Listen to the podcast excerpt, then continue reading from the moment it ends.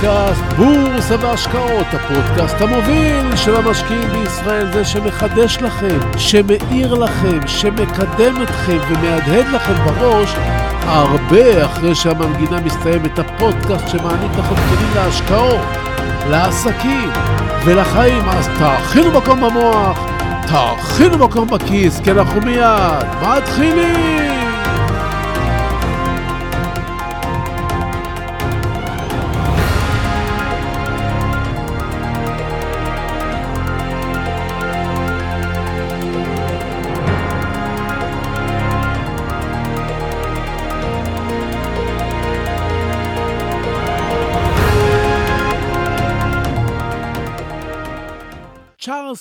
למב נולד בלונדון בחודש פברואר בשנת 1775 לאליזבת וג'ון למב.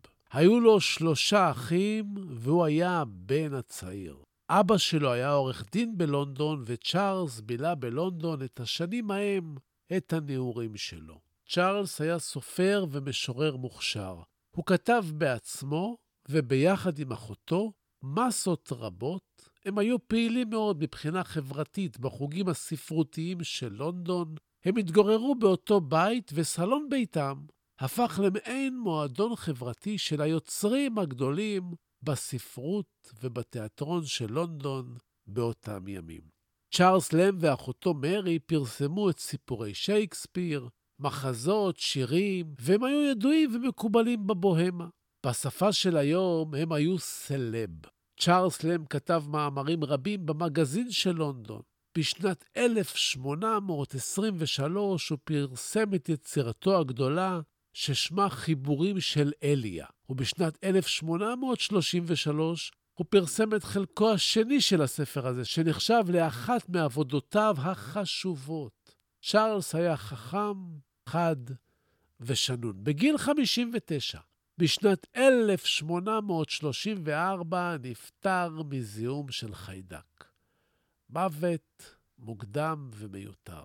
קראתי בחיי עשרת אלפים ספרים לפחות. מצאתי שלפעמים אתה קורא ספר של 300 עמודים, ויוצא ממנו עם משפט אחד שמשנה לך משהו בחשיבה. תחשבו על זה. ספר של 40 אלף מילים וכל מה שלקחת ממנו הם כמה מילים בודדות. זה סינון, מין זיקוק ספרותי יהיה מי שיאמר. צ'ארלס למב אמר פעם, לא רבים הם הקולות בחיים שמעוררים בנו עניין יותר מנקישה בדלת. תחשבו על המשפט הזה. תדמיינו רגע את הסיטואציה. אתם יושבים בבית, בסלון, במטבח, עסוקים, לבד או עם כולם, ופתאום מישהו מקיש בדלת. מרגע זה לא יעניין אתכם כלום מלבד המחשבה מי מקיש בדלת. בשורות טובות, בשורות רעות, הודעה על אסון חס וחלילה. פרחים, הוצאה לפועל, הודעה על זכייה, טעות. מי מבקש אתכם? ברגע שמישהו מקיש בדלת, אתם לא חוזרים לעיסוקכם עד שיתברר מי שם. תחשבו על הרגע הזה, אתם מבינים על מה אני מדבר. איזו תפיסה גאונית של רגע של צ'ארלס למב. לא רבים הם הקולות בחיים שמעוררים בנו עניין יותר מנקישה בדלת. אנחנו שומעים הרבה קולות, הרבה צלילים, מכוניות, אופנועים, כלב נובח, שכן ממלמל, צופה, רדיו, תרנגול, אבל נקישה בדלת?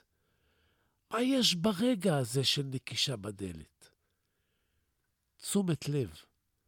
משהו או מישהו גנבו את תשומת הלב שלנו. לא משנה מה קרה עד הנקישה בדלת באותו רגע, אבל עכשיו מישהו גנב את תשומת הלב שלכם.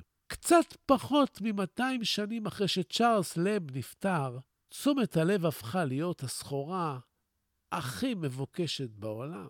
אנחנו כל הזמן עסוקים במשהו, וחברות מכל העולם מנסות ללכוד את תשומת הלב שלנו, על מנת שאולי נקנה מהם משהו. אתה יושב בשיחה עם חבר, או מול תוכנית טלוויזיה, ופתאום התראת וואטסאפ, פייסבוק, אינסטגרם, מייל, תשומת לב. מה קורה מאחורי הדפיקה בדלת? הצליל של הודעת הוואטסאפ, או ההתראה בפייסבוק, הפתעה, סקרנות, העולם שבחוץ, בשורה טובה או פחות טובה. משהו שאנחנו לא יודעים מי או מהו קורה לנו. משהו שמגרה לנו את הסקרנות והופך ב-90% מהמקרים לדבר הרלוונטי שאנחנו חייבים לדעת עכשיו. עכשיו. זה התפקיד של חברות כמו גוגל, פייסבוק, אמזון וכדומה, לדאוג שלא נתאכזב מתשומת הלב שהם יצרו. הם רוצים שנתרגש ונגיב ונקבל הודעה שתעניין אותנו ככה שהם יוכלו לשלוט בתשומת הלב שלנו.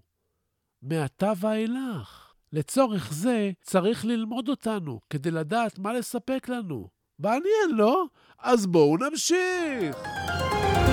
שלום וברוכים הבאים לפודקאסט בורסה והשקעות, הפודקאסט המוביל של המשקיעים בישראל. והיום נדבר על כסף ואוצרות, נדבר על השקעות, רעיונות, על דפיקות בדלת, וכמובן עוד דברים מעוררי חשיבה. אז תהיו ממוקדים, תכינו מקום במוח, כן, תכינו מקום בכיס, בדיוק, אנחנו מיד ממשיכים.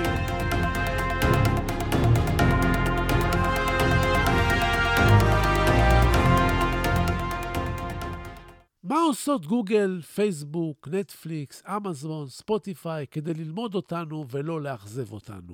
הן לומדות אותנו כל הזמן. גוגל, פייסבוק, אמזון, עליבאבא לומדות ולומדות מה אנחנו אוהבים. אט-אט הן אוספות פיסות מידע עלינו עד שהן מרכיבות פאזל, שהעולם שטוב לנו ונעים לנו להיות בו. אנחנו מעשירים אותם בידע על עצמנו בכל תנועה של אתרים. אנחנו מוסרים להם את הידע הכי סודי שלנו, את העדפות שלנו, את הנטיות שלנו, את התחביבים שלנו, את התאוות שלנו, הכל. ואז כשאנחנו הולכים אצל האתרים האלה כדי לחקור את היקום הווירטואלי, יוצא בעצם שהם חוקרים אותנו. הצייד הופך להיות ניצוד. החברות הללו יודעות מה אנחנו אוהבים ומספקות את תשומת הלב שלנו, ואנחנו מצידנו נשארים אצלם. אותה דפיקה בדלת, עליה כתב צ'ארלס למב לפני 200 שנים, מחכה לנו בכל ציוץ, התראה והודעה.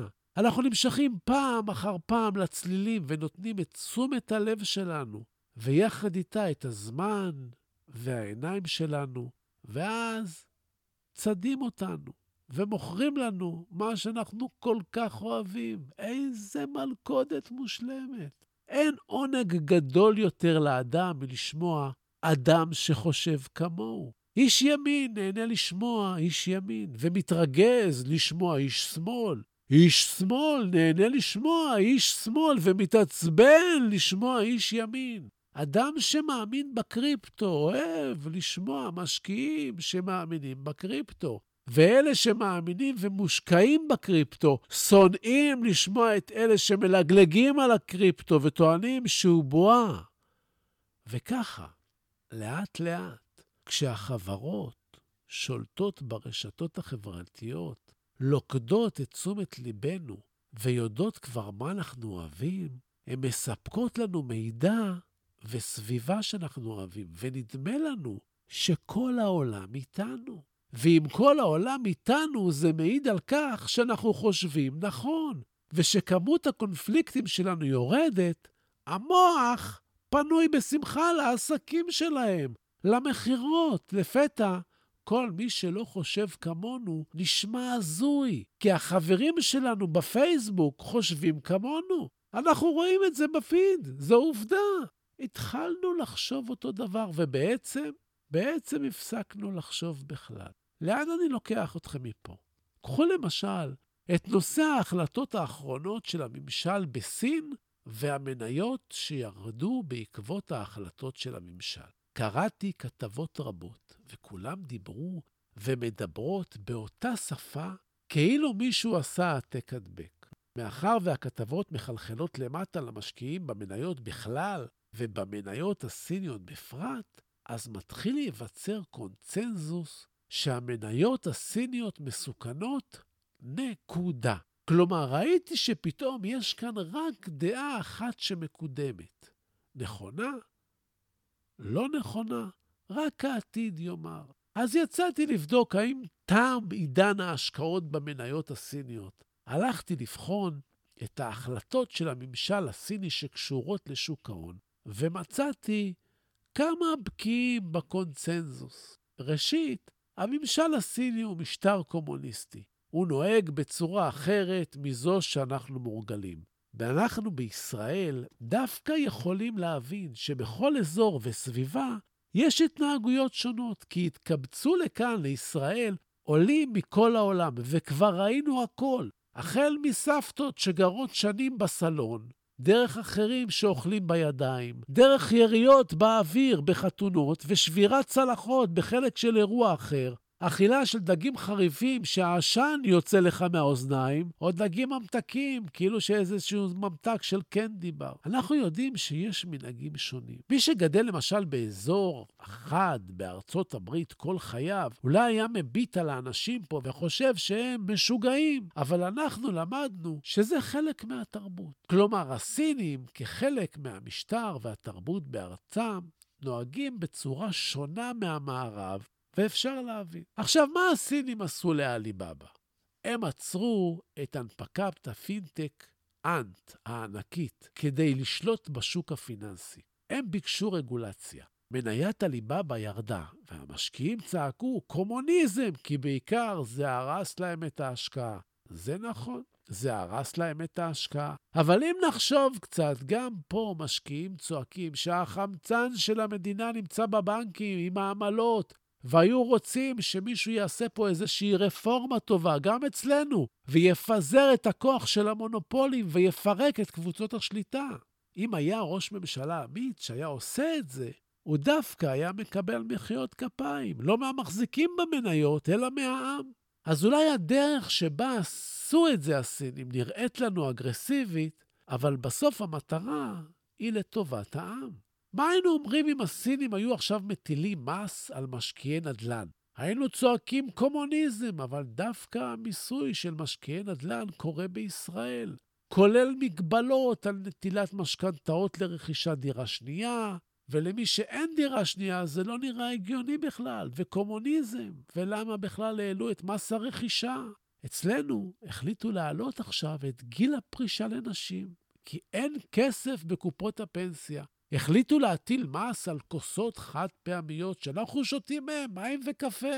החליטו לייבא סחורה חקלאית, וזה יפגע בחקלאים. החליטו לעשות רפורמה בבנקאות ועוד הרבה החלטות שבקלות אפשר לומר עליהן שהן סיניות, אבל עבור חלקנו הן טובות. אם הייתם משקיעים בחברה סינית בתחום החקלאות, וממשלת סין הייתה מחליטה שמה לפתוח את אפשרות ליבוא של תוצרת חקלאית ולהביא סחורות, המניות שלכם היו מתרסקות. בעברו השני של העולם, בארצות הברית, ממש בימים אלה, נערכים שימועים לגוגל, לאמזון ופייסבוק. הממשל בכלל רוצה לפרק את וואטסאפ ואינסטגרם מפייסבוק, להקטין את הכוח של גוגל ושל אמזון ששולטות בעולם, והעולם לא מזדעק. כלומר, כשארצות הברית מבקשת לפרק ענקיות ששולטות בחיים שלנו, זה בסדר. אבל כשהסינים רוצים למנוע מחברה כזאת להגיע לשליטה בחיי האזרחים, כמו שגוגל ופייסבוק שולטות, אז זה לא בסדר. מה עוד עשו הסינים? הם החליטו שחברות שקמו למטרות לימודיות יהפכו למלכ"רים. כלומר למוסדות ללא כוונת רווח. המניות שלהם התרסקו, למשקיעים זה נורא, אני מסכים, אבל לעם, אנחנו לא היינו מוכנים שכל מוסדות הלימוד במדינה פה היו בחינם? לא היינו רוצים אפשרות שסטודנטים לא יצטרכו לדווש בוולט ולשטוף כלים כדי לשלם שכר לימוד. המטרה של הסינים טובה. הדרך למעשה היא כמו עדות, אגרסיבית, שונה, אבל למערב יש את החוקים משלו, ולמזרח יש את שלו. לא מזמן הייתה החלטה להצר את צעדי חברות הגיימינג בסין, ולא לאפשר לילדים מתחת לגיל 12 לשחק במשחקי מחשב. המניות של הגיימינג שם ירדו והמשקיעים זעקו, נכון. זה כאב בכיס למי שהחזיק את המניות, אבל ההחלטה רעה? הלוואי שאצלנו הילדים היו פחות תקועים במשחקי מחשב ומקרים, וקוראים יותר ספרים. לדעתי, מבחינת העם והנוער, אלה החלטות מבורכות שמשלימות זו את זו. פחות אופיום רוחני בדמות משחקי מחשב ממכרים, ויותר לימודים חינם להתפתחות. הדרך של הסינים שונה, אבל המטרות, תשימו לב, הן לא רעות בכלל. מה שאני בא לומר זה, שמרוב שהתחלנו לחשוב בעדרים, ולינוק את אותו מידע, אנחנו מסכימים על הכל ומפסיקים לחשוב. אני רוצה לתת לכם תמיד זווית אחרת, וגם על ההשקעות בסין. לסין יש תוכנית סדורה איך להתקדם ולהפוך למעצמה עולמית. הם עושים את זה בדרכם, דרך קידום העם והפיכתו לעם חכם יותר ומלומד יותר. אז אולי מה שאנחנו צריכים כמשקיעים לעשות זה פשוט להתבונן בצורה שונה על ההשקעות בסין. לא להשקיע בדברים שעשויים להיפגע, אלא בדברים שהממשל רוצה לקדם. ובכך להשתמש בכוח של הממשל לטובת תיק ההשקעות שלנו. שימו לב למשל, מה מעניין שם את הממשל?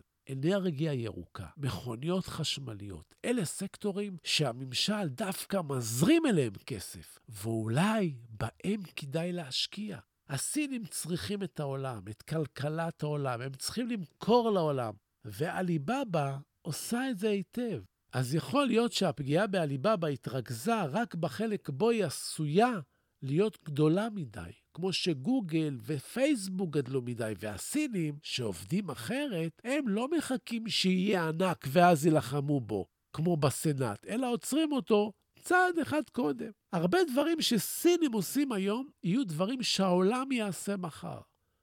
חפשו מה הממשל רוצה ותשקיעו בהתאם. סין זו מעצמה גדולה, מאורגנת, ואני לא הייתי מוותר בה כל כך מהר על הזדמנויות השקעה כי העדר החליט, אלא לומד לחשוב בסינית ולא בעדר. אני רק נותן לכם נקודות לחשיבה, ומכאן אתם תחקרו ותחליטו. אתם הבנתם את זה? כשכל העיתונים והאתרים חושבים אותו דבר, סימן שהמוח עצל, ואתם צריכים לחשוב אחרת. סין היא אחת הכלכלות הצומחות ביותר, וקרן המטבע הבינלאומית צופה שסין תהפוך לכלכלה הגדולה ביותר עד שנת 2050. משקיעים בעלי אוריינטציה ארוכת טווח לא צריכים לפספס את ההזדמנות. ההזדמנות של ההשקעה הרווחית שיש בסין. אבל כן צריכים לדעת לסנן, ולא לקפוץ על כל השקעה. אה, רק שנייה. רגע, דופקים בדלת. מישהו הביא לנו טיפ.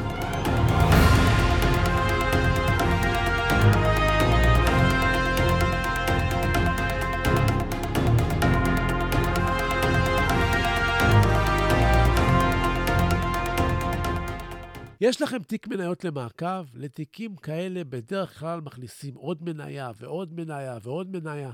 והתיק נעשה כזה גדול שאין הבדל בינו לבין כל המניות בבורסה בכלל. כשיש לכם הרבה מניות בתיק המעקב, אתם לא יכולים להיות ממוקדים ולעקוב אחר התנועות. אני מציע לכם לגשת עכשיו ולצמצם אותו. תראו שיש שם הרבה מניות שאתם אפילו לא זוכרים למה הכנסתם אותם שם. תשאירו לכם 15 מניות טובות למעקב ותוכלו להתרכז יותר. זו המשימה שלכם להיום, וזה הטיפ שלי אליכם להיום. אז זהו לנו להיום. בסיום, אני שב ומציין כי אין במה שאני אומר המלצה מקצועית, ייעוץ מקצועי. את אלה תמיד כדאי לקבל מיועץ מוסמך עם רישיון. לי אין, אני רק משתף אתכם במה שאני חושב. המניות שאני מדבר עליהן כאן, אני לפעמים קונה מהם, מוכר מהם, לפעמים מחזיק אותם, ואני אף פעם לא מנסה לשדל אתכם לשום פעולה, אלא רק לגרום לכם לחשוב.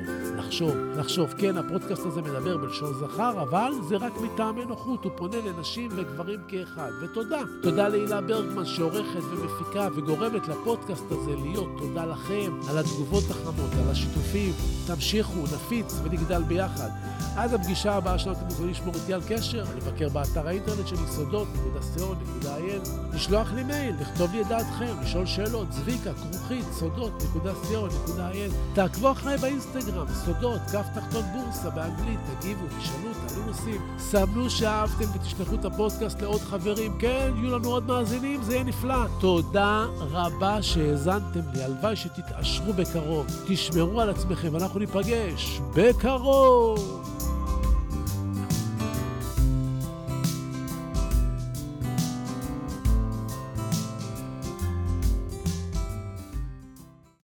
נאום ההכתרה של נלסון מנדלה. הפחד העמוק ביותר שלנו אינו מפני חוסר היכולת. הפחד העמוק ביותר שלנו היא הידיעה שעוצמתנו אינה ניתנת למדידה. האור ולא הצל, האפל שבנו, הוא שמעורר בנו חרדות. כל אחד מאיתנו שואל את עצמו, מי אני שאוכל להרשות לעצמי להיות כל כך מבריק, מקסים, מוכשר ומאושר? למעשה, מי אתה שתרשה לעצמך לא להיות כזה? אנחנו ילדים של אלוהים. כשאנחנו בוחרים לשחק את המשחק הקטן, אנחנו לא משרתים את העולם. אין שום דבר נאור או מואר בצמצום האישיות שלנו, רק כדי שאנשים ירגישו נוח בחברתנו. נולדנו כדי לממש את הקסם האלוהי הגדול בנו, הוא לא גלום רק בחלק מאיתנו. כל אחד מאיתנו נושא את הקסם הזה בתוכו. כאשר אנו מרשים לאור הפנימי שלנו לזרוח באופן בלתי מודע, אנו מאפשרים לאחרים לעשות את אותו דבר כאשר אנו משתחררים מהפחדים שלנו. הנוכחות שלנו משחררת אחרים. נלסון מנדלה, 1994